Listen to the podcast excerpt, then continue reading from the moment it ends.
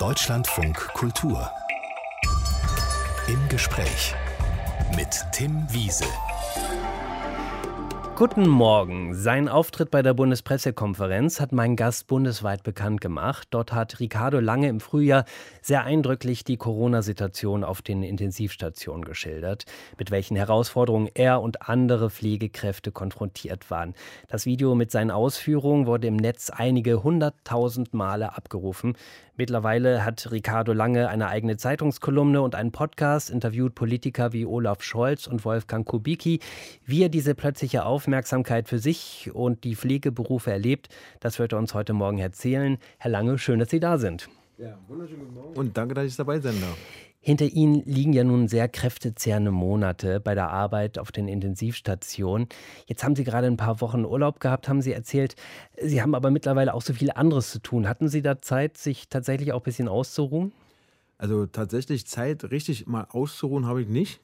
Weil äh, immer, so wie heute zum Beispiel, ähm, ein Radiosender anfragt oder eine Fernsehsendung anfragt, dann waren ja auch die ganzen Interviews mit den Politikern, Herr Scholz, Frau Wissler und so. Und ähm, ja, das macht man dann halt in seiner Freizeit, also im Urlaub quasi. Und ähm, ja, hat man abends dann Zeit, wenn man mal im Bett liegt. Und aber so richtig Zeit zum Relaxen hat man nicht. Mehr. Was machen Sie denn normalerweise, um runterzukommen? Um runterzukommen, ja, ich gehe gern viel spazieren, gehe gern viel zum Sport, äh, verbringe Zeit mit meinen Hunden, mit der Familie. Ähm, ja, bin jetzt nicht so der Disco-Partygänger, sondern hab's eher so ein bisschen ruhiger. Und ja, aber ist zurzeit ja eben nicht so möglich aufgrund der ganzen Termine, die man hat. Aber es passt schon. Ist ja wichtig, dass man dieses Thema anspricht und diese Aufmerksamkeit so lange nutzt, wie es geht. Und ja, deswegen lasse ich da nicht locker und ähm, hoffe, dass es irgendwann mal was bringt. Deutschland von Kultur, mein Gast Ricardo Lange hat vor genau einem Monat ein Bild von sich und einem Kollegen von der Intensivstation getwittert. Auf dem strecken beide ihre Daumen nach oben. Bildüberschrift: Wir haben keinen einzigen Covid-19-Patienten mehr auf der Intensivstation. Über 26.000 Menschen haben den Tweet damals geliked. Herr Lange, wie ist denn die Situation heute? Sie haben ja zwar gerade Urlaub, haben wir gerade erzählt, aber was hören Sie von den Intensivstationen, auf denen Sie normalerweise arbeiten? Ja, die Intensivstationen sind immer noch voll belegt, ne? weil viele denken ja immer, Corona ist in Anführungsstrichen vorbei, dann sind die Intensivstationen leer. Aber da liegen ja, wie gesagt, auch schon in der Bundespressekonferenz ja Unfälle, Schlaganfälle, Herzinfarkte und alle anderen Patienten, die in der Corona-Pandemie in andere Bereiche verlegt wurden, sind einfach wieder zurückgekommen. Ne? Also die sind jetzt wieder auf der Intensivstation, wo sie eigentlich hingehören. Und Covid ist zwar momentan kein Patient mehr da, aber dafür andere. Und ja, der Stress geht weiter und wir hoffen aber, dass die Corona-Zahlen äh, nicht wieder zurückkommen. Wenn Sie das sagen, also wir haben ja normalerweise sowieso auch mit schwerkranken Menschen zu tun. In den letzten Monaten, als es um die Covid-Patienten ging, war da trotzdem irgendwas anders? War die Belastung da größer oder äh, ist es eigentlich trotzdem Alltag as usual für Sie? Nee, also die momentan Situation oder beziehungsweise die der letzten Monate war schon deutlich anders, weil es durften ja keine Angehörigen kommen. Man war somit nicht nur Krankenpfleger oder Krankenschwester, sondern auch Bindeglied zwischen Familie und Patient. Und hinzu kommen natürlich dann die erschwerten Arbeitsbedingungen mit, wegen Schutzkleidung. Ne? Man musste ja immer in Vollmontur in die Zimmer gehen mit Atemschutzmaske, mit Schutzkittel und so. Hinzu kam dann natürlich die seelische Belastung. Ne? Da sind wirklich sehr, sehr viele Menschen gestorben. Also so gefühlt jeder Zweite hat es nicht geschafft. Und damit muss man erstmal umgehen, aber dann eben auch mit der Gesellschaft draußen, ne, die am Anfang noch geklatscht und gejubelt hat, genau wie die Politik, hat sich dann aber im Laufe der Pandemie so ein bisschen, naja, gewandelt. Dann kamen immer mehr Corona-Skeptiker, die einen dann böse Nachrichten schreiben, dass man ja von Merkel bezahlt wird und so. Und für mich waren so Dinge wie zum Beispiel, äh, ich habe mich mal medial dazu geäußert, dass wir die Verstorbenen in so schwarze Plastiksäcke packen mhm. müssen ähm, dass ich das so ein bisschen, naja, emotional finde. Und da wurde mir halt gesagt oder beziehungsweise geschrieben, ich hätte den falschen Job, weil jemand, der, also Müllmann, der Müll nicht in Säcke packen kann, hat eben den falschen Job. Das sind eher so die Dinge, die einen dann beschäftigen und wo man sich dann fragt, was ist mit den Leuten los? Aber eben auch die Politik, die viel versprochen, aber bisher nichts getan hat. Im Gegenteil, die CDU ja, mit unserem Bundesgesundheitsminister viel versprechen, nichts machen, aber dann eben mit der Berufsgruppe Wahlkampf betreiben auf Wahlplakaten. Mhm die sie seit Monaten im Stich lassen. darüber, darüber möchte ich gleich noch mit Ihnen sprechen, aber diese Situation, die Sie gerade beschrieben haben, mit diesen Menschen zu tun zu haben. Die Angehörigen haben keine Chance da zu sein. Diese Menschen sind alleine. Sie sind mit Sterbenden konfrontiert gewesen. Sie waren die einzige Person an der Seite dieser Menschen. Wie sind Sie da persönlich mit dieser bedrückenden Situation umgegangen für sich? Das ist halt schwierig, ne? weil A hat man ja zwar schon immer mit versterbenden oder sterbenden Menschen zu tun, aber nicht in dieser Frequenz und auch nicht äh, in dieser Art und Weise. Also wenn vor Corona ein Mensch gestorben ist, hatte ich immer die Möglichkeit, den nochmal herzurichten, ordentlich zu betten, respektvoll mit ihm umzugehen. Mhm. Um es vereinfacht zu sagen, ich habe ihn so behandelt, als würde er noch leben. Ne? Also ich habe jetzt nicht, weil er verstorben war, irgendwie ihn grob angefasst oder so, sondern ganz im Gegenteil. Und äh, in der Pandemie war es halt so, dass wir, wie schon erwähnt, die Verstorbenen in Säcke packen mussten. Und das hatte für mich immer so einen Entsorgungscharakter. Also mhm. nicht nur die Angehörigen konnten nicht richtig Abschied nehmen aufgrund der ganzen Schutzausrüstung, die sie dann tragen mussten, sondern auch die Pflegekräfte nicht, weil man eben diesen würdevollen Umgang mit den Verstorbenen eben nicht mehr haben konnte aufgrund dieser Infektionsschutzmaßnahmen, sondern man hat sie dann in schwarze Säcke gepackt, hat den Reißverschluss zugezogen und das war dann immer so ein bisschen, naja, komisch halt, da muss man sich dran gewöhnen, hat es aber nie geschafft. Und dann kommt man nach Hause, wo man früher normalerweise den Ausgleich hatte durch Sport, durch Cafés, Bars ist auch alles weggefallen, ne? man konnte nirgends mehr hin und ja, somit äh, ist man nach Hause zur Arbeit, nach Hause zur Arbeit und das hat natürlich dann emotional schon echt geschlaucht. Also gefangen in so einem Gedankenkarussell dann, weil man diese Bilder von der Arbeit natürlich dann nicht einfach ausschalten konnte. Genau, man hat nicht die Möglichkeit gehabt dazu, ja. Wurden Sie denn irgendwie auf diese Situation vorbereitet? Kann man auf diese Situation überhaupt vorbereitet werden? Ich meine, es gab ja vorher schon die Bilder aus Italien oder New York dass man ihnen da gesagt hat, pass auf, das wird uns jetzt wahrscheinlich auch so erwarten? Nee, also man hat natürlich gesagt, ja, das kann passieren und äh, man kannte auch die Bilder äh, aus dem Fernsehen. Wenn man dann aber live dabei ist, und man muss auch sagen, ist bei uns ja nicht so schlimm gewesen wie zum Beispiel in Italien zum Glück. Aber nichtsdestotrotz waren es ja trotzdem viele Menschen, die daran verstorben sind. Aber da kann man sich nicht darauf vorbereiten. Also wenn man sowas noch nie erlebt hat, in dem Ausmaß, dann ist das, glaube ich, für jeden Beteiligten schon schwer. Also auch für Ärzte. Und ist Ihnen da eigentlich irgendwie geholfen worden von, von Seiten der Kliniken? Also den Patientinnen und Patienten, denen ist ja tatsächlich dann auch psychologische Unterstützung an die Seite gestellt worden, damit die sich mit dieser Situation zurechtfinden konnten. Wie ist das bei Ihnen gewesen, bei den Pflegekräften? Also es ist von Klinik zu Klinik unterschiedlich. Für alle, die es nicht wissen, ich bin ja in einer Leasingfirma tätig. Das heißt, ich besuche viele Kliniken hier in Berlin. Einige Kliniken haben es angeboten. Da gab es dann äh, Seelsorge, Pfarrer, die dann nachgefragt haben. In anderen Kliniken war das dann weniger der Fall. Wir haben uns dann halt immer da geholfen, indem wir unter Kollegen telefoniert haben, gesprochen haben, aber eben auch zu Hause mit der Familie. Und das hat dann eigentlich ganz gut geholfen schon, ja. Sie haben gerade von diesen Bildern im Kopf gesprochen, was ich auch besonders bemerkenswert finde an Ihrer Arbeit. Sie haben ja auch eine irre Verantwortung. Oft sind Sie ja auch auf sich alleine gestellt. Da sind Situationen, wo es tatsächlich um Leben und Tod geht. Wie, wie gehen Sie damit um? Oder dass man in so einer, so einer Situation funktioniert und dass dieser Druck einen nicht irgendwie handlungsunfähig macht? Also es ist schon so, dass wenn man in eine Notfallsituation kommt, und die hatten wir vor der Pandemie schon, klar, aber in der Pandemie war es nochmal schlimmer, weil es wirklich vielen Menschen oder vielen Patienten sehr schlecht ging, auch rapide schlecht ging. Und es ist nun mal so, was viele wahrscheinlich auch gar nicht wissen, dass in einer Notfallsituation immer die Pflegekraft, zumindest auf der Intensivstation, äh, vor Ort ist und handeln muss und der Arzt dann hinzukommt. Aber das dauert ja auch manchmal eine mhm. Zeit, weil er vielleicht woanders beschäftigt ist, weil er sich auch erst ankitteln muss und so. Und natürlich ist es so, dass man aufgeregt ist, dass man voller Adrenalin ist. Und man muss ja, man weiß genau, wenn du jetzt einen Fehler machst, wenn du jetzt nicht schnell genug bist, stirbt der Patient. Ähm, man kann sich bis zu einem gewissen Grad an diese ähm, Situation gewöhnen, aber es ist trotzdem immer wieder eine aufregende und ähm, ja, gefährliche äh, Situationen, die man da hat, äh, wo man eben nie so entspannt ist. Ne? Also man ist immer aufgeregt, weil es ja immer, wie gesagt, um Menschenleben geht. Ist jetzt nicht eine Kaffeemaschine, die kaputt geht, die man dann reparieren kann, sondern wenn man hier einen Fehler macht, dann stirbt der Patient. Und, und jede Kleinigkeit hat eine Auswirkung. ja, genau. Macht, ne? Ein Medikament falsch aufgezogen oder äh, die Dosierung falsch berechnet oder eine falsche Entscheidung getroffen. Ne? Wenn man jetzt zum Beispiel selber anfängt, äh, auf die Notfallsituation einzugehen, dann ist der Patient verstorben. Ja. Ricardo Lange, der hat uns erzählt, wie herausfordernd seine Arbeit als Intensivpfleger ist. Das war natürlich auch schon vor Corona so. Nur hat das gefühlt irgendwie niemand so richtig interessiert. Herr Lange, Sie hat Ihre Arbeit sogar krank gemacht und das war vor der Pandemie. Was ist Ihnen da widerfahren? Ja, also vor der Pandemie habe ich in einer festen Klinik gearbeitet und ähm, 160 Stunden im Monat mit Früh-, Nacht- und ähm, Wochenenddienst. Ja, und dazu ist man dann halt noch eingesprungen und man muss halt auch wissen, wenn man aus dem Nachtdienst kommt, dass der Tag, an dem man rauskommt, also man ist da so um 7, 8 Uhr zu Hause und dann im Bett, zählt als frei. Und wenn man dann natürlich noch einspringt und dann hat man eben von acht freien Tagen eben nur noch vier freie Tage oder sechs ta freie Tage, dann der ganze Stress und so und ähm, das wurde ja immer schlimmer. Ne? Also der Personalmangel ist ja nie besser geworden. Und irgendwann war ich dann im Nachtdienst, ähm, hatte so ein komisches Gefühl in der Brust, so als wenn man so ja, aufgeregt ist, kurz vor der Prüfung. Und dann meinte ich dann zum Arzt so, muss mal gucken, irgendwas stimmt da nicht so. Und dann, naja, da hat der Arzt ein EKG geschrieben und meinte, du gehst jetzt mal bitte in die Rettungsstelle.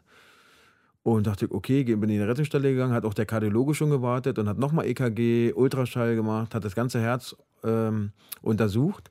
Und man hat dann halt rausgefunden, dass ich halt so Herzrhythmusstörungen habe und äh, Blutdruck über 200 und naja, auf jeden Fall haben sie gedacht, ich habe irgendwas am Herz, aber das war völlig in Ordnung. Alle äh, Langzeit-EKGs und so und äh, alle Untersuchungen, die gefolgt sind, haben gezeigt, dass das Herz anatomisch in Ordnung ist mhm. und war. War aber der, Stress, Stress mhm. genau, der Stress hat dazu geführt, dass eben der Blutdruck extrem gestiegen ist. Ähm, ich hatte 7000 Extrasystolen, also extra Herzschläge, die außer Rhythmus des Herzens lagen am Tag und da hat der Kardiologe damals zu mir gesagt, Ricardo, du bist noch nicht mal 40, wenn du so weitermachst, hast du mit 40 den ersten Herzinfarkt. Und dann habe ich gesagt, okay, so kann es nicht weitergehen. Wollte dann aber in der Klinik reduzieren, wäre aber nicht gegangen, weil es finanziell dann nicht mehr gepasst hätte, weil wenn man mit den Stunden runtergeht, ist ja klar, dass man weniger Geld verdient.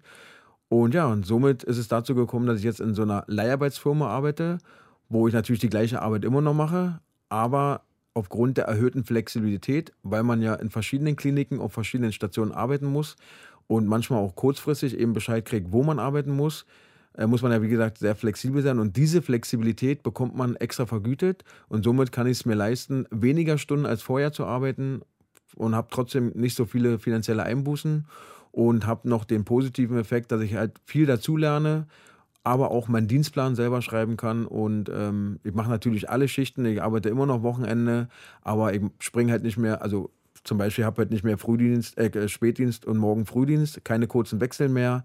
Und ähm, ich kann den Dienstplan mehr an mein Privatleben anpassen. Aber ist das nicht schwierig, sich dann auch immer wieder auf neue Kliniken einstellen zu müssen? Ich meine, da sind ja andere Kolleginnen und Kollegen, andere Geräte möglicherweise. Ja, genau. Und deswegen äh, muss man ja, wie gesagt, sehr flexibel sein. Man muss es können. Also nicht jeder ist für, die, für diese Art der Tätigkeit geeignet. Und äh, man muss natürlich ein hohes Fachwissen mitbringen. Man muss viele medizinische Geräte kennen. Und man muss halt auch so fair und äh, ja, professionell sein, zu sagen, du, das Gerät kenne ich nicht, kannst du mir das mal bitte erklären? Und wie gesagt, für diese Flexibilität, für diesen erhöhten Aufwand bekommt man halt aber auch mehr Geld. Ne? Man muss deshalb natürlich auch sagen, dass das nicht ganz unumstritten ist, diese Zeitarbeit in der Pflege. Es gibt dann auch Kolleginnen und Kollegen, also festangestellte Kräfte, die sagen, ja, ihr als Zeitarbeitskräfte, ihr seid Rosinenpicker, sucht euch die besten Schichten aus und wir müssen das hier so nehmen, wie es kommt. Können Sie das nachvollziehen? Nee, weil es ist ja so, dass ähm, ich meinen Dienstplan ja auch schreibe ähm, also wir haben ja genau, also der Dienstplan ist für uns Leiharbeitskräfte die einzige Konstanze, die wir haben. Ne? Also die Häuser wechseln, die Stationen wechseln, die ähm, ja, Fachrichtungen wechseln. Und die Klinik fragt dann natürlich in der Leiharbeitsfirma an, ob an diesem Tag ein Mitarbeiter zur Verfügung steht. Und wenn eben alle Mitarbeiter verbucht sind, dann sind sie verbucht. Da liegt es nicht daran, dass der Mitarbeiter sagt, ach nö, den Dienst darauf habe ich jetzt keine Lust, sondern es liegt einfach daran, dass die ganzen Mitarbeiter schon verplant sind und äh, in den festen Kliniken, also als fester Mitarbeiter, gibt es genauso alleinerziehende Mütter, die sagen, sie können keinen Nachtdienst machen, mhm. nachvollziehbar, wenn sie ein Kind zu Hause haben. Also es gibt überall Leute, die verschiedene Schichten oder verschiedene äh, Tage eben nicht arbeiten können. Das hat nichts damit zu tun, ob man in der Leibe tätig ist oder nicht. Der einzige Vorteil ist eben, dass man den Dienstplan mitbestimmen kann. Ja. Aber so ein bisschen ist das doch trotzdem wie ein Teufelskreis. Also die Kliniken finden nicht genügend Kräfte, müssen Leasingkräfte einkaufen, mehr für die bezahlen. Geld, was dann schließlich wieder vielleicht fehlt, um Festangestellte attraktiv zu entlohnen, oder? Ja, aber der Trend hat sich ja deswegen entwickelt, weil die Kliniken teilweise jetzt geben sich ja schon mehr Mühe, aber früher eben nicht so für ihr Personal gesorgt haben. Nur mal als Beispiel, ich habe ähm, damals ausgelernt mit Auszeichnung, habe alles mit eins bestanden und man hat mir keinen Arbeitsplatz auf einer Intensivstation anbieten können, auf der Klinik oder in der Klinik, wo ich damals äh, gelernt habe. Bin dann in die Charité gegangen und habe da gearbeitet. Übrigens ein super Krankenhaus, hat super Spaß gemacht dort. Ähm, aber es kann ja, also heute suchen sie Pflegekräfte, ne? Und damals war ja schon Personalmangel. Und irgendwann hat sich so diese Leiharbeit zu so einem stillen Protest der Pflege entwickelt. Ne, aber die Pflege ist ja meines Empfindens nach eine sehr devote äh, Berufsgruppe, die eben nicht streikt, die eben nicht äh, sich auflehnt. Die kündigen dann eher oder wechseln halt in die Zeitarbeit, wo sie eben, bevor sie den Beruf ganz verlassen, noch so ein bisschen Selbstbestimmungsrecht haben und die Möglichkeit haben, ja, auf ihr Privatleben mehr Einfluss zu nehmen. Das Problem ist, haben wir gerade festgestellt, es äh, fehlen eben die Pflegekräfte, deshalb kommt es zu diesen dramatischen Situationen, zu diesen Überstunden und so weiter und so fort. Wie, wie können wir das auflösen? Also es wird immer gesagt, der Beruf ist so unattraktiv, das motiviert natürlich jetzt Leute auch nicht unbedingt da jetzt zu sagen, okay, ich werde Pflegekraft. Also wie kann man den Beruf äh, Pfleger äh, attraktiver gestalten? Weil irgendwie beißt sich der Hund ja da in den Schwanz. Also ich muss sagen, dass trotz aller Belastungen und ähm, Negativpresse, sage ich jetzt mal, wo wir ja natürlich mitverantwortlich sind, weil wir ja die Dinge anprangern, aber es ist ja trotzdem ein toller Beruf, sonst hätte ich ja schon längst den Beruf verlassen. Also ich kann jedem nur empfehlen, der Interesse hat äh, an Pflege, sich da mal zu erkundigen, vielleicht mal ein Praktikum zu machen. Und ähm, ja, und dann muss eben von der Politik aber auch dafür gesorgt werden, dass sich die Rahmenbedingungen ändern. Bezahlung ist das eine, man redet immer von Bezahlung, aber ich glaube viel, viel mehr dass es mehr bringt, wenn man die, ja, das Sozialleben der Pflegekräfte wieder ähm, fördert, indem man eben nicht jedes Wochenende arbeiten muss, wo man eben nicht dauernd einspringen muss. Also es muss einfach möglich sein, ein Familienleben wieder zu haben. Und ähm, ja, hinzu kommt einfach, dass mein großes Problem einfach ist, dass momentan es so ist, dass die Kliniken wie Fabriken sind und die Patienten sind so die Ware, die dort hineingeschoben wird und es wird an den Patienten Geld verdient bis zum letzten Atemzug. Ich finde einfach, der Mensch muss wieder im Vordergrund stehen. Es muss eine würdevollere Pflege und medizinische Behandlung wieder möglich sein und es darf nicht der Fall oder es darf nicht so bleiben, dass immer Geld der ausschlaggebende Punkt für irgendwelche Therapien ist, sondern immer der Mensch. Und das würde aber auch die Arbeit als Pflegekraft erleichtern, weil man mit einem viel ethischen äh, äh, Gefühl nach Hause geht. Einfach weil man sich einfach besser fühlt, weil man sich ja um Menschen richtig gekümmert hat, so wie es sein soll und eben nicht irgendwelchen Aktionären da Geld in die Taschen spielt. Und jetzt haben wir immerhin doch noch ein bisschen Werbung auch für den Pflegeberuf gemacht. Deutschlandfunk Kultur im Gespräch mit Intensivpfleger Ricardo Lange. Wir haben gerade über das Hier und Jetzt, über seine Arbeit gesprochen. Jetzt blicken wir zurück. Aufgewachsen ist Ricardo Lange in dem Berliner Bezirk Marzahn-Hellersdorf. Vielleicht für alle, die nicht in Berlin wohnen, wie würden Sie den Bezirk beschreiben? Also heute ist es ein sehr bunter und äh, sehr äh, grüner Bezirk, ne, wo ich sage jetzt mal Multikulti, vereinfacht gesagt, aber zu meiner Zeit, als ich dort aufgewachsen bin, war es ein sehr grauer Bezirk, ne, die äh, so wie man sie kennt, die ganzen Hochhäuser, diese diese Blocks, richtig grau. Also heute sind sie ja modernisiert und bunt und weiß, aber damals war wie gesagt alles grau und es war ein Stadtviertel, ähm, der sehr verrufen war, ist er teilweise heute noch. Es gab damals viele Rechtsradikale, ähm, ja, Square-Gangs, also so dieses ganze ähm, kriminelle Milieu, was man dort immer vorgefunden hat. Natürlich auch ganz normale Menschen, klar. Aber es war nicht so durchwachsen wie heute. Vielleicht kurz zur Einordnung. Sie sind 39 Jahre alt. 40. 40 Jahre, okay. Genau. Ich habe Sie ein bisschen jünger gemacht. Das heißt, wir sprechen so von den 90er Jahren, als, genau. als Sie da Ihre Jugend hatten und das erlebt haben. Sie haben ja auch dieses harte Pflaster körperlich zu spüren bekommen. Was ist Ihnen da passiert? Ja, meine Welt war eigentlich so in Ordnung, als ich noch zur Grundschule ging. Ne, da ist man ja noch der unschuldige kleine Junge. Und als dieser unschuldige kleine Junge bin ich dann auch in die Oberschule, also sprich in die siebte Klasse gekommen. Ähm, ich komme aus einem sehr konservativen Elternhaus und äh, was viel Liebe erfahren hat. Und da gab es nie Alkohol, nie irgendwie Stress oder so. Und für mich waren diese Dinge völlig fremd. Und so saß ich dann in der siebten Klasse mit meinem Mickey Mouse T-Shirt, hm. ähm, wurde dann dementsprechend von Mitschüler nicht so ernst genommen, ne, die dann schon Erfahrungen mit ihren ersten Alkoholrausch hatten und äh, Kiffen und so. Aber das war gar nicht so das Schlimme. Ich bin dann irgendwann mal nach Hause gegangen von der Schule, Heimweg, und wurde dann von einer Gruppe äh, rechtsradikaler Jugendlicher, so wie man sie damals kannte, mit Bomberjacke, mit Springerstiefeln, ne, dieses typische Bild, was man von denen hat, ähm, abgefangen worden und man wollte Geld und Zigaretten haben. Aber als Junge mit Mickey Mouse T-Shirt, der damit nie was zu tun hat, hatte natürlich nichts in den Taschen. Mhm. Dann habe ich natürlich äh, eingebüßt mit äh, ja, Kloppe, so hat man es früher genannt. Ähm, man hat mich ähm, geschlagen, geschubst, getreten, den Rucksack, also meine Schulsachen ausgekippt und so. Und naja, das hat dann dazu geführt, dass ich mich dann halt eine Weile äh, sehr unwohl auf dem Weg zur Schule geführt habe. Und habe dann den Entschluss gefasst, mit Kampfsport anzufangen. Habe ich dann auch gemacht. Äh, in der siebten Klasse noch, da war ich damals 13 und habe dort einen Typen kennengelernt, der so aus dem Kraftsport kam. Der war ein bisschen älter als ich. Hat mich natürlich fasziniert, große Muskeln, kräftig. Und äh, der hat mich dann mitgenommen in so Marzahner Jugendclub. Da war ich dann mittlerweile 14 und da habe ich dann mit dem Kraftsport angefangen habe dann quasi beide Sachen parallel gemacht, bis ich dann aber eines Tages ähm, zusammengesackt bin. Da musste dann auch der Notarzt kommen. Weil es zu viel war, oder? War zu viel Sport, ja. Okay. Ich war total unterzuckert gewesen. Also, ne, wenn man zweimal am Tag Sport macht und das mehrmals die Woche, dann ist es einfach zu viel, wenn man auch nicht isst. Hat sich, hat sich denn dadurch was verändert? Also, Sie sind ja heute noch sehr muskulös. Wer Sie auch schon mal gesehen hat, äh, weiß das. Also, dicke Oberarme, um es jetzt mal auf den Punkt zu bringen. Ähm, hat sich dann für Sie damals was verändert in der Situation, als dann sich rumgesprochen hatte, Mensch, ähm, der kann Kampfsport und der ist ist hier ja sowieso relativ muskulös jetzt unterwegs. Ja, also das hat sich dann ganz schnell gewandelt innerhalb der vier Jahre Oberschule.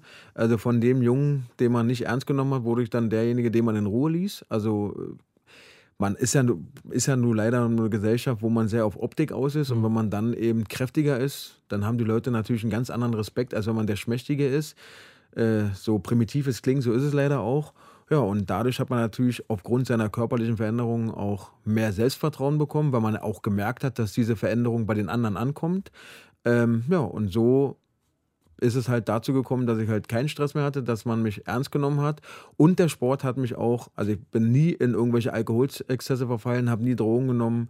Der Sport hat auch halt dazu geführt, dass ich halt immer sauber blieb, äh, nie irgendwie kriminell oder auffällig wurde. Meine Eltern hatten wahrscheinlich den liebsten Jungen der Welt. Sie haben ähm, ja dann auch eine Ausbildung zum Polizisten begonnen. Hatte das auch was damit zu tun, dass Sie eben diese Erfahrung hatten, schutzlos ausgeliefert zu sein als, als Kind?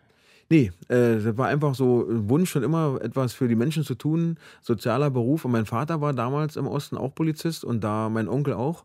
Deswegen äh, wuchs in mir der Wunsch. Aber es hat ja leider dann, also ich habe die Polizeiausbildung angefangen, ähm, hat auch großen Spaß gemacht, aber vor Ende der Ausbildung habe auch Zwischenprüfungen schon bestanden und so und hat man dann aber eine leichte Schwerhörigkeit festgestellt. Äh, man muss ja dann nochmal so, zu so einem Gesundheitscheck, bevor man endgültig verbeamtet wird. Und ja, und da hat man halt festgestellt, dass das Gehör nicht ausreicht, um die Polizeinorm zu erfüllen. Und dann hat man mich ganz schnell aber auch entlassen. Ja, und da bin ich so ein tiefes Loch gefallen, weil man ist ja Beamter auf Widerruf, sprich man zahlt nicht in die Sozialkassen ein und dann steht man da ohne Krankenversicherung, ohne Anspruch auf Arbeitslosengeld und muss gucken, wie es weitergeht. Ja, das stelle ich mir als, als eigentlich katastrophale Ausnahmesituation erstmal vor, weil man hat einen Zukunftsplan, dann bricht alles zusammen. Wie haben Sie sich da rausgeholt? Also es war tatsächlich sehr schwer, weil A, wie gesagt, ich hatte ja nicht mal Anspruch auf Arbeitslosengeld, also hatte nicht viel Geld. Hätte ich meine Eltern damals nicht gehabt, hätte ich gar nicht gewusst, wie ich es machen soll. Das ist ja wahrscheinlich auch sowas wie Wut, oder? Also ich meine, man ist so weit ja. gekommen, auch bei der Ausbildung und plötzlich sagt einem jemand, nee, ähm, du kannst nicht weitermachen, äh, wegen einer Sache, die man selber vielleicht gar nicht so doll wahrnimmt. Naja, man hat damals halt äh, alles so von sich geschoben, alle anderen sind schuld und äh, man ist ja dort Opfer. Man hat sich halt selber so in Selbstmitleid gewogen. Aber irgendwann habe ich gesagt, du Ricardo, du kannst nicht weitergehen, du musst ja aus dem Loch mal rauskommen. Du hast doch dein ganzes Leben vor dir. Ähm, ich hatte damals dann einfach, hatte das Arbeitsamt dann bezahlt, als Wiedereingliederungsmaßnahme äh, mein Hobby zum Beruf gemacht, bin dann Fitnesstrainer geworden, habe dort aber relativ schnell feststellen müssen, dass es nicht so mein Beruf ist, weil man immer das Gleiche macht den ganzen Tag und äh, bin dann selber mal operiert worden an der Blase und lag dann in der Charité und habe dort festgestellt, Mensch, Pflegekraft ist ja auch ein cooler Beruf. Du hast diese Anforderungen nicht wie bei der Polizei, also du musst jetzt nicht gewisse Normen erfüllen und habe dann entschlossen, im Fitnessstudio zu kündigen, um ein Praktikum machen zu können, was damals noch notwendig war, um die Ausbildung zu bekommen. Und ja, äh, hatte dann natürlich wieder keinen Anspruch auf Arbeitslosengeld, wenn man selber gekündigt hat. Habe die Zeit dann eben überbrückt mit Toilettenputzen. Bin also Toilettenputzen gegangen und habe dann nebenbei meine, mein Praktikum gemacht. Die waren zufrieden im Krankenhaus mit mir. Ich war zufrieden mit dem Krankenhaus. Habe dann meine Ausbildung angefangen und ja, seitdem bin ich dann Krankenpfleger. Und natürlich immer auch die Möglichkeit, Menschen zu helfen, was Ihnen ja, was Sie genau. sagten, wichtig war. Deutschland von Kultur, mein Gast Ricardo Lange hat auch schon vor Corona versucht, auf die schlechten Arbeitsbedingungen in der Pflege aufmerksam zu machen. Er war schon eine ganze Zeit bei Social Media aktiv zum Beispiel, hat schon die Kolumne gehabt im Tagesspiegel, Berliner Zeitung, hat auch immer wieder versucht, mit der Politik in Kontakt zu kommen. Nur ist er nie so richtig durchgedrungen. Und plötzlich, da sitzt er an der Seite von Bundesgesundheitsminister Jens Spahn in der Bundespressekonferenz. Das war Ende April diesen Jahres. Wie ist es dazu gekommen? Ja, wie ist es dazu gekommen? Ähm, die Corona-Pandemie fing an und die ganzen ähm, Angehörigen der Patienten haben dann bei uns die Masken geklaut, haben Desinfektionsmittel geklaut, teilweise sogar gegen Wasser getauscht. Also die haben wirklich in Kauf genommen, dass man als Pflegekraft denkt, man desinfiziert sich die Hände äh, und es kommt Wasser raus. Warum haben sie es gemacht? Na, damit es nicht gleich auffällt. Ne? Wenn mhm. Meier Schulze kommt und äh, dann ist die Flasche weg, ist ja klar, wer es war. Also Wahnsinn. haben sie Wasser eingefüllt. Und das hat mich so aufgeregt, weil ich dachte, wie kann, verantwortungslos kann man sein, weil das Ganze auch auf Kinderkrebsstationen passiert. Also Kinder, die wirklich, ja, die man schützen muss, die, die wirklich am schwächsten sind. Und dieser Egoismus hat mich so auf die Palme gebracht, dass ich dann halt bei Facebook dazu einen Post verfasst habe. Ähm, habe mich darüber aufgeregt, dass es einfach gar nicht geht. Also was bringt mir denn, wenn die Leute oben auf dem Balkon klatschen und morgen die Desinfektionsmittelflaschen äh, tauschen? Da habe ich gesagt, dass mich das ein Scheiß interessiert, ob die Leute da klatschen oder nicht. Die sollen sich einfach menschlich und loyal verhalten halten. Und ja, und das Ganze äh, wurde dann so gut angenommen. Ich habe erst gedacht, oh Gott, ne, da werden meine Freunde mir aber schön den Kopf waschen. Nee, nächsten Tag war dann mein Handy komplett überladen. Also ich habe so viele Nachrichten bekommen, dass das Handy gar nicht geschafft hat. Und ja, dann hat sich auch der Tagesspiegel gemeldet bei mir. Und das war für mich so die seriöseste Zeitung, die sich damals halt gemeldet hat und habe dann äh, mit denen gesprochen. Die waren so begeistert und gesagt, Mensch, hast du nicht Bock auf eine Kolumne? Wir können jetzt zwar kein Geld dafür geben, aber äh, du hast zumindest eine Plattform. Habe ich gesagt, ja, mache ich. Und da habe ich dann halt den Bundesgesundheitsminister Jens Spahn zu einem Probearbeiten eingeladen, war ganz groß auf der Titelseite und der hat sich auch nie gemeldet. Ich habe dann mehrmals ihm E-Mails geschrieben, ich habe ihn auf meinen Social Media äh, Accounts, wie zum Beispiel bei äh, Instagram, ähm, pfleger.ricardo als Beispiel, äh, immer wieder benannt und angeschrieben, kam nie eine Reaktion und dann kam der Tag, als Liefers und Co., also die ganzen Schauspieler, ähm, diese Aktion alles dicht machen. Alles dicht machen, genau. Das waren die Videos, die gepostet worden genau. sind. Und man kann ja von der Aktion halten, was man will. Jedenfalls hat Jens Spahn äh, dort den Herrn Liefers sofort ein Gesprächsangebot gemacht. Ja, und das habe ich dann gleich wieder genutzt in meiner Kolumne und habe gesagt, so läuft das also. Man muss nur prominent sein und laut schreien und dann hat der Bundesgesundheitsminister Zeit. Ja, und das waren dann drei Tage später, äh, kam dann die E-Mail, ob ich nicht Lust hätte, mit Jens Spahn in der Bundespressekonferenz zu sitzen. Und ja, und als ich dann aus, ich habe dann gesagt, ja und so. Mhm. Und als ich dann aus der Dusche kam, und am Abtrocknen war, klingelte mein Telefon und ja, ich war splitterfasernackt in dem Moment und saß dann im Wohnzimmer auf meinem Stuhl und da war Jens Spahn persönlich dran und ja. Nackt mit dem Bundes, aber es war ja keine Bildtelefonie, von daher nee, nee. alles im grünen Bereich. Genau. Ja, und dieser Auftritt, der hat sie dann noch bekannter gemacht oder richtig bekannt mhm. gemacht. Mittlerweile folgen ihnen bei Twitter über 40.000 Menschen. Sie sind bei Markus Lanz aufgetreten, ähm, haben jetzt einen Podcast. Das ging alles äh, von 0 auf 100, zumindest mhm. fühlt sich das von außen so an. Wie empfinden Sie das?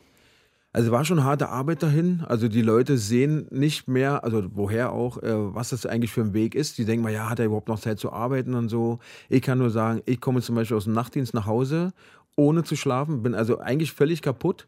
Ähm, aber nun haben die Politiker immer ein sehr begrenztes Zeitfenster nur. Komme nach Hause, wasche mich, ziehe mich um und fahre dann zum Beispiel zum Kubiki zum Politikgespräch.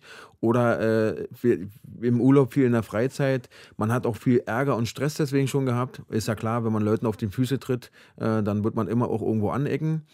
Und ähm, ja. Und Diese Gespräche mit Politikerinnen und Politikern, die führen Sie auch für den Tagesspiegel. Kurze genau. Erklärung. Jetzt ist ja auch diese Aufmerksamkeit da und Sie waren eben da schon mit verschiedenen Politikerinnen und Politikern verabredet, vor laufender Kamera teilweise. Wie groß ist denn die Hoffnung, dass das tatsächlich nachhaltig etwas verändert und das Thema nicht nur zu Wahlkampfzwecken genutzt Ganz wird? Ganz ehrlich, hm. nicht, nicht groß. Also man hat es letztes Jahr gesehen, ähm, Sinken der Fallzahlen, sinkendes Interesse. Aus der versprochenen Corona-Prämie für alle wurde eine Luftnummer. Ja, das hat eher die Pflege gespalten, anstatt irgendwas äh, Nützliches gebracht hat. Und man sieht es auch dieses Jahr wieder. Die Fallzahlen sinken und man macht wieder nichts. Es werden wieder keine Lüftungsanlagen in Schulen eingebaut. Also wieder die Schwächsten der Schwächten äh, werden wieder nicht geschützt. Die werden dann wieder nicht zur Schule gehen dürfen, sollte ganz unerwartet im Herbst äh, die Corona-Zahlen wieder steigen. Und genauso ist es in der Politik, aber auch in den äh, ja, Medien. Also es gibt wirklich große äh, Talkshows, die einen dann anfragen, wo man dann teilweise absagt, die einen dann aber bebetteln, auch bitte komm mal, was ich auch verstehen kann. Dann sagt man zu und es ist wirklich letztes Jahr so gewesen, auch dieses Jahr gab es da wieder einige Formate, die Zahlen sinken, man sagt zu, man nimmt Urlaub, man verschiebt seine Dienste und die melden sich einfach nicht mehr. Die mhm. melden sich nicht mehr, weil das Interesse weg ist. Und ja, und da, da, da merkt man einfach, dass die Pflege oder generell äh, sozialpolitische oder gesundheitspolitische Themen nur wichtig sind, wenn sie akut sind. Man sieht es bei der Klimafrage, äh, jetzt aktuell bei den Überschwemmungen, alle Nachrichten davon voll. Jede, jeder in der Politik spricht äh, von Klimawandel und so. Aber äh, wir werden es ja erleben, dass wenn dort alles getrocknet ist, spricht auch von Klima keiner mehr. Und das ist, was mich so ärgert, dass eben so eine wichtigen Themen immer unter den Teppich gekehrt werden. Damit wird zwar Wahlkampf gemacht, weil man damit ja Sympathiepunkte sammelt, aber man darf nicht vergessen, das kostet Geld und äh, Gesundheit, Klima und gerade Kinder haben in Deutschland eben leider nicht so eine Lobby, wie sie eigentlich haben müssten. Und Sie lassen ja trotzdem weiter Ihre Stimme hören, wobei teilweise in den sozialen Medien, Sie haben es gerade schon so ein bisschen angesprochen, werden auch Ihre Motive in Frage gestellt. Da ist dann teilweise auch von Geltungssucht die Rede, die Ihnen unterstellt wird, oder dass Sie sich für Ihre Auftritte gut honorieren lassen. Wie, wie gehen Sie mit diesen Anfeindungen, die da teilweise kommen, um?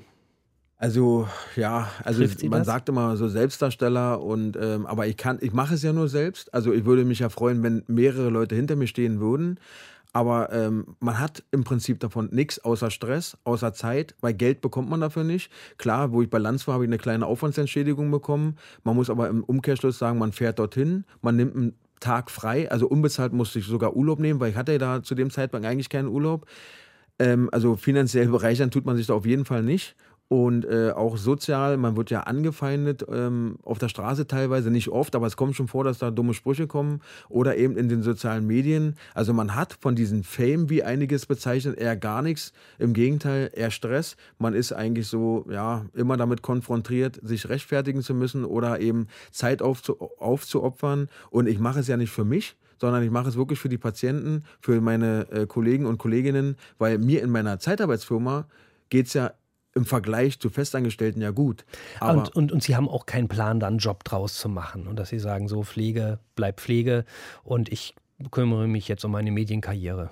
Also natürlich wäre ja, also ich glaube, jeder würde lügen, wenn jetzt natürlich ein Angebot kommen würde und da würde ein Radiosender sagen oder ein Fernsehsender so, Ricardo, sag mal, du machst deine Sache ganz gut, kannst du dir das nicht vorstellen? Natürlich würde ich es machen. Also wer da sagt, der würde dann Nein sagen und er würde aus idealistischen Gründen nur noch Pflege machen, das glaube ich nicht. Also es macht ja schon Spaß, mit Menschen zu sprechen und so, aber bisher gab es so ein Angebot noch nicht. Ich kann mir auch nicht vorstellen, dass man eine Pflegekraft so ein Angebot machen wird. Aber ähm, klar, wenn sich für mich da was ergeben würde, wo man die Chance hat, äh, Dinge zu machen, machen, die einen Spaß machen, natürlich würde man das machen. Wir werden gucken, was noch passiert. Dass wir heute hier sitzen, hätten Sie ja möglicherweise auch vor zwei Jahren noch nicht für möglich gehalten. Nee, Deutschland von Kultur, Ricardo Lange hat uns heute Vormittag von seiner Arbeit als Intensivkrankenpfleger berichtet, wie er mit viel Hartnäckigkeit immer wieder und natürlich auch mit seinem Auftritt bei der Bundespressekonferenz ähm, auf die Situation der Pflegekräfte aufmerksam macht und was er dadurch alles schon ins Rollen gebracht hat. Sie haben jetzt auch so viele Menschen kennengelernt. Wir haben von den ganzen Politikerinnen und Politikern gesprochen. Gab es eine Begegnung, die Sie nachhaltig beeindruckt hat? Nachhaltig beeindruckt. Also ich fand Herr Wieler sehr nett tatsächlich. Herr Wieler kam äh, zu mir bei der Bundespressekonferenz. Ich meine, ich bin ja eine unbekannte Person. Ja, man kennt mich vielleicht durch eine Kolumne oder so, aber der war sehr respektvoll, kam zu mir und hat gesagt, dass er meine Kolumne liest. Und wenn eine Person, die man jeden Tag im Fernsehen sieht, einem sowas sagt, ist man ja schon ein bisschen stolz. Und der war wirklich sehr respektvoll, hat mich für meine Arbeit gelobt. Also das war so ein Erlebnis, das vergisst man so schnell nicht, ja. Und Sie sind auch Ihrem Kindheitsidol begegnet, habe ich ja. gelesen, oder der hat Ihnen geschrieben, Ralf Möller hat sich Ralf gemeldet. Möller, da genau. sind wir beim Thema Bodybuilding. Da, da war ich völlig fassungslos. Also der Mann, den man als Kind auf dem Plakat hatte an der Wand, meldet sich bei einem und drückt die Anerkennung aus. Wir sind doch heute noch in Kontakt. Er kommt auch bald aus äh, LL wieder hierher. Da wollen wir dann zusammen zum Sport gehen. Also das sind natürlich Erlebnisse, die kann man nie mit Geld aufwiegen. Und allein dafür hat sich das ja dann für mich schon gelohnt, dass man äh, die Ehre hat, solche Menschen kennenlernen zu dürfen. Ja. Und die sind wahrscheinlich auch froh über ihre Berichte und ihre Schilderungen. Und vielleicht äh, tut sich auch doch irgendwas. Wir geben die Hoffnung auf jeden Fall nicht auf. Ricardo Lange, vielen Dank für den Besuch heute Vormittag und viel Energie weiterhin für Ihre Arbeit. Vielen Dank, dass ich dabei sein durfte. Alles Gute.